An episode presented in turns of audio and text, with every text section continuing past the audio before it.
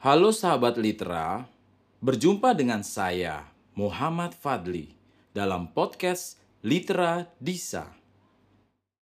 Dalam perjumpaan pertama ini, saya akan membacakan bab 1. Anak orang terbuang di novel Tenggelamnya Kapal Van der Wijk. 1. Anak orang terbuang.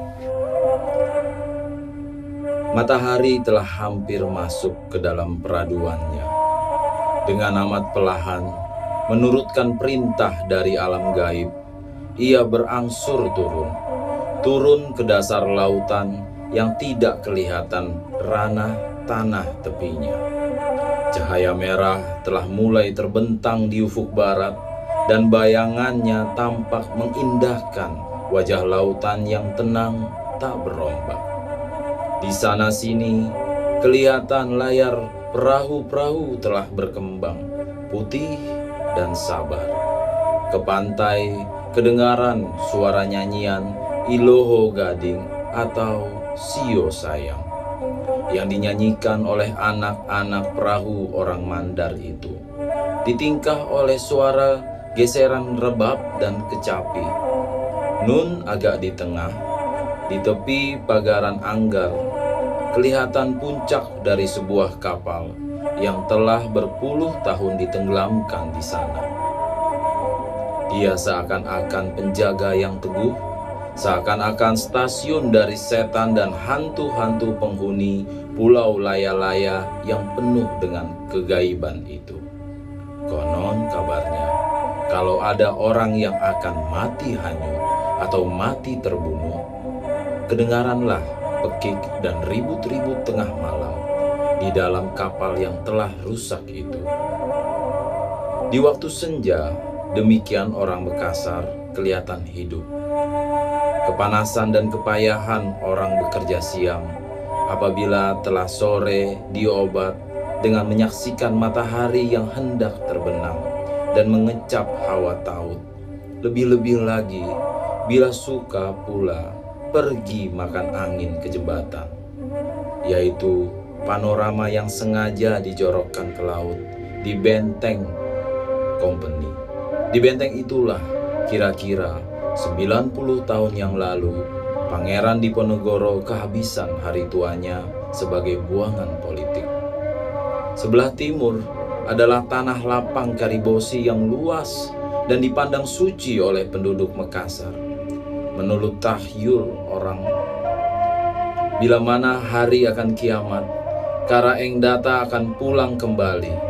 Di tanah lapang Karibosi akan tumbuh tujuh batang beringin dan berdiri tujuh buah istana, persemayaman tujuh orang anak raja-raja, pengiring dari Kara Engdata. Jauh di darat, kelihatan berdiri dengan teguhnya Gunung Lompo Batang dan bawa Kara Eng yang hijau nampak dari jauh. Dari jembatan besi itu akan kelihatanlah perkawinan keindahan alam dengan teknik manusia. Ke laut nampak kecantikan lautan. Ke darat kebesaran Allah dan sebelah kanan kelihatan pula anggar baru. Anggar dari pelabuhan yang ketiga di Indonesia. Sesudah Tanjung Perak dan Tanjung Priuk. Di tepi pantai, di antara Kampung Baru dan Kampung Mariso, berdiri sebuah rumah bentuk Makassar yang salah satu jendelanya menghadap ke laut. Di sanalah seorang anak muda yang berusia kira-kira 19 tahun duduk termenung seorang diri menghadapkan mukanya ke laut. Meskipun matanya terpentang lebar, meskipun begitu asyik dia memperhatikan keindahan alam di lautan Makassar, rupanya pikirannya telah melayang jauh sekali ke balik yang tak nampak di mata dari lautan dunia pindah ke lautan khayal. Ia teringat pesan ayahnya, tatkala beliau akan menutup mata. Ia teringat itu. Meskipun dia masih lupa-lupa ingat. Ayahnya berpesan bahwa negerinya yang asli bukanlah Makassar, tetapi jauh di seberang lautan, yang lebih indah lagi dari negerinya yang didiaminya sekarang. Di sanalah pendam pekuburan nenek moyangnya. Di sanalah sasak jeraminya. Jauh, kata ayahnya, jauh benar negeri itu. Jauh di balik lautan yang lebar, subur dan nyaman tanamannya. Ayahnya berkata, jika Mekarsar ada Gunung Lompo Batang dan Bawah Karaeng, di kampungnya pun ada dua gunung yang bertuah pula. Ialah Gunung Merapi dan Singgalang. Di Gunung Merapi ada Talang Perindu. Di Singgalang ada naga hitam di dalam telaga di puncaknya. Jika disebut orang keindahan Bantimurung di Maros, di negerinya ada pula air mancur yang lebih tinggi. Masih terasa rasa di pikirannya keindahan lagu serantih yang kerap kali dilakukan ayahnya tengah malam. Ia tak tahu benar apa isi lagu itu, tetapi rayuannya sangat melekat dalam hatinya. Ada pantun-pantun ayahnya yang telah hafal olehnya lantaran dinyanyikan dengan nyanyi serantih yang merdu itu. Bukit putus, rimba ketuang, direndam jagung dihangusi. Hukum putus badan terbuang, terkenang kampungku tangisi. Batang kapas nan rimbun daun, urat terkenang masuk padi. Jika lepas laut ke tahun, merantau panjang hanya gerangan anak muda itu? Dia dinamai ayahnya Zainuddin. Sejak kecilnya telah dirundung oleh kemalangan. Untuk mengetahui siapa dia, kita harus kembali kepada suatu kejadian di suatu negeri kecil dalam wilayah Batipuh, 10 Koto, Padang, Panjang, kira-kira 30 tahun yang lalu. Seorang anak muda bergelar Pandekar Sultan, kemenakan Datuk Mantari Labih, adalah pendekar sultan kepala waris yang tunggal dari harta peninggalan ibunya karena dia tak bersaudara perempuan. Menurut adat Minangkabau, amatlah malangnya seorang laki-laki jika tidak mempunyai saudara perempuan yang akan menjagai harta benda. Sawah yang berjenjang, bandar buatan, lumbung berpereng, rumah nan gadang, setelah meninggal dunia ibunya, maka yang akan mengurus harta benda hanyalah tinggal ia berdua dengan mamanya, Datuk Mantari Labih. Mamanya itu usahakan menukuk dan menambah, hanya pandai menghabiskan saja. Harta benda, beberapa tumpak sawah, dan sebuah gong pusaka telah tergadai ke tangan orang lain kalau pendekar sultan mencoba hendak menjual atau menggadai pula, selalu dapat bantahan, selalu tidak semufakat dengan mamanya itu. Sampai dia berkata, daripada engkau menghabiskan harta itu, lebih baik engkau hilang dari negeri, saya lebih suka. Darah muda masih mengalir dalam badannya, dia hendak kawin, hendak berumah tangga, hendak melawan lagak kawan-kawan sesama gedang. Tetapi selalu dapat halangan dari mamanya. Sebab segala penghasilan sawah dan ladang diangkutnya ke rumah anaknya. Beberapa kali dia mencoba meminta supaya dia diizinkan menggadai. Bukan saja mamanya yang menghalangi, bahkan pihak kemenakan-kemenakan yang jauh, terutama pihak yang perempuan sangat menghalangi. Sebab harta itu sudah mesti jatuh ke tangan mereka menurut hukum adat. Nan sehasta, nan sejengkal, dan setampok sebuah jari. Pada suatu hari, malam akan timbul. Terjadilah pertengkaran di antara mama dan kebenakan. Pandekar Sultan bersikeras hendak menggadaikan setumpak sawah untuk belanjanya istri. Karena sudah besar dan dewasa, belum juga dipanjat ijab kabul. Mamanya meradang dan berkata, kalau akan berbini, mesti lebih dahulu menghabiskan harta tua. Tentu habis segenap sawah di Minangkabau ini. Inilah anak muda yang tidak tahu malu. Selalu hendak menggadai, hendak mengagun. Perkataan itu dikatakan di atas rumah besar.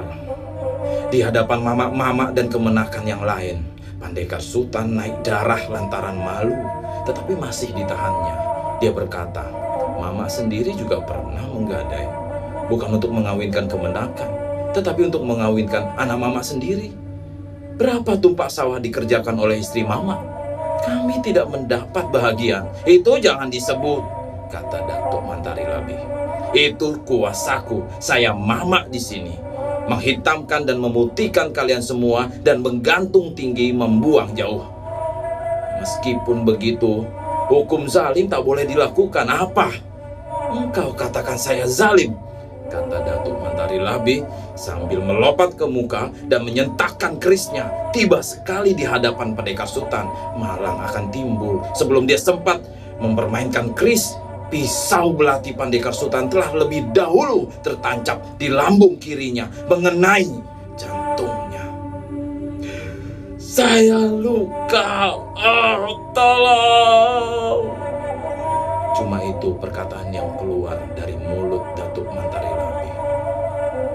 Dan dia tak dapat berkata-kata lagi. Seisi rumah ribut. Beberapa orang mendekati Pandekar Sultan. Tetapi mana yang mendekati, mana yang rebah. Sebab gelar Pandekar itu didapatnya dengan keputusan, bukan sembarang gelar saja. Orang serumah itu ribut, pakai yang perempuan lebih-lebih lagi. Amu, amu. Orang di kampung segera tahu, tong-tong berbunyi, penghulu kepala lekas diberitahu, penghulu suku tahu pula. Beberapa jam kemudian, Pandekar Sultan ditangkap dan Datuk Mantari Labih mati tidak beberapa jam setelah tertikam. Ketika Lendrat bersidang di Padang Panjang, Pandekar Sultan mengaku terus terang atas kesalahannya. Dia dibuang 15 tahun. Ketika itu, pembuangan Cilacap paling masyur bagi hukuman orang Sumatera. Laksana pembuangan sawah lunto bagi orang hukuman tanah Jawa dan Bugis. Dari pembuangan Cilacap, dia dibawa orang ke tanah Bugis. Ketika itu, Terjadi peperangan Bone yang masyur. Sedardu Serdadu Jawa perlu membawa orang-orang rantai yang gagah berani untuk mengamankan daerah itu. Sebab Pandekar Sultan bergelar jago. Itu sebablah dia menginjak tanah Makassar. Apa benarkah Pandekar Sultan seorang jago, seorang kejam, dan gagah berani yang tiada mengenal kasihan? Sebenarnya Kejagoan dan kekejaman seorang itu bukanlah semuanya lantaran tabiat sejak kecil. Sebetulnya, Pandekar Sultan hanya seorang yang bertabiat lemah lembut, lunak hati. Kalau bukan karena lunaknya, tidaklah akan selama itu dia menahan hati menghadapi kekerasan mamanya. Tetapi tangan yang terdorong bermula dan pergaulan di dalam penjara yang bersabung nyawa, yang keselamatan diri bergantung kepada keberanian, memaksa dia melawan bunyi hati kecilnya. Dia menjadi seorang yang gagah berani, disegani oleh orang-orang rantai yang lain. Di samping itu, dia seorang yang setia kepada kawan, pendiam, pemenung. Diam dan menungnya pun menambah ketakutan orang-orang yang telah kenal kepadanya. Dia telah menyaksikan sendiri kejatuhan Bone. Dia menyaksikan sendiri ketika kerajaan Goa tahluk dan menyaksikan pula kapal Pheasant Provision menembakkan meriamnya di pelabuhan Parepare. Ketika dia mulai dipenjarakan, umurnya baru kira-kira 20 tahun. Kebetulan di dalam penjara, dia telah dapat bergaul dengan seorang asal Madura yang telah lebih 40 tahun di dalam penjara bernama Kismo, uangan seumur hidup. Rambutnya telah putih, Tetapi meskipun demikian lama dia di dalam penjara dan telah banyak negeri yang didatanginya, belum pernah dia melupakan jalan kesucian. Rupanya dia banyak menaruh ilmu batin. Kepadanya lah Pandekar Sultan banyak berguru. Setelah dipotong tiga tahun, habislah hukuman dijalankannya. Seketika itu dia berada di Makassar. Kalau dia mau, tentu dia akan dikirim ke Minangkabau, tanah tumpah darahnya. Tetapi dia lebih memilih suka tinggal di Makassar. Meskipun hatinya amat ingin dan telah teragak hendak pulang, ditahannya, dilulurnya air matanya. Biarlah negeri Padang dihitamkan buat selama-lamanya. Apa sebab demikian halnya? Saudara yang kandung tak ada, terutama saudara perempuan. Ibu tempat perlindungan orang laki-laki di negeri yang berbangsa kepada ibu itu telah lama pula meninggal. Meskipun dia akan diterima oleh orang dengan muka manis yang terkandung di dalam hati, mereka tentu lebih pahit. Sebab dia tidak beruang. Kepulangannya menimbulkan cemburu hati keluarga-keluarga dalam persekuan. Kalau tidak ranggas di Tanjung, cuma nak ampayan kain. Kalau tidak emas di kandung, dun sana jadi orang lain. Tidak, dia tidak hendak pulang. Meskipun hatinya meratap taraga pulang. Bukan sedikit hari, 12 tahun. Entahlah gedang pohon kelapa yang ditanamkan di muka halaman ibu. Entah telah bersisip keris. Dia mesti hilang mesti larat karena kehilangan seseorang. Belum sebagai berpecahan telur ayam sebuah bagi orang di kampung. Sebab itu, tinggallah dia di Makassar beberapa tahun lamanya. Bermacam-macam usaha telah dicarinya untuk mencukupkan bekal hidup sesuap pagi, sesuap petang. Dia tinggal menumpang di rumah seorang tua keturunan bangsa Melayu yang mula-mula membawa agama Islam ke Makassar kira-kira 400 tahun yang lalu. Budi pekerti Pandekar Sultan amat menarik hatinya. Kelakuannya, keberaniannya, dan kadang-kadang pandai berdukun. Semuanya menimbulkan suka. Sehingga akhirnya dia diambil menjadi menantu, dikawinkan dengan anaknya yang masih perawan, Daeng Habibah. Tiga dan empat tahun dia bergaul dengan istri yang setia itu. Dia beroleh seorang anak laki-laki, anak tunggal. Itulah dia, Zainuddin, yang bermenung di rumah bentuk Makassar, di jendela yang menghadap ke laut di kampung baru yang dikisahkan pada permulaan cerita ini.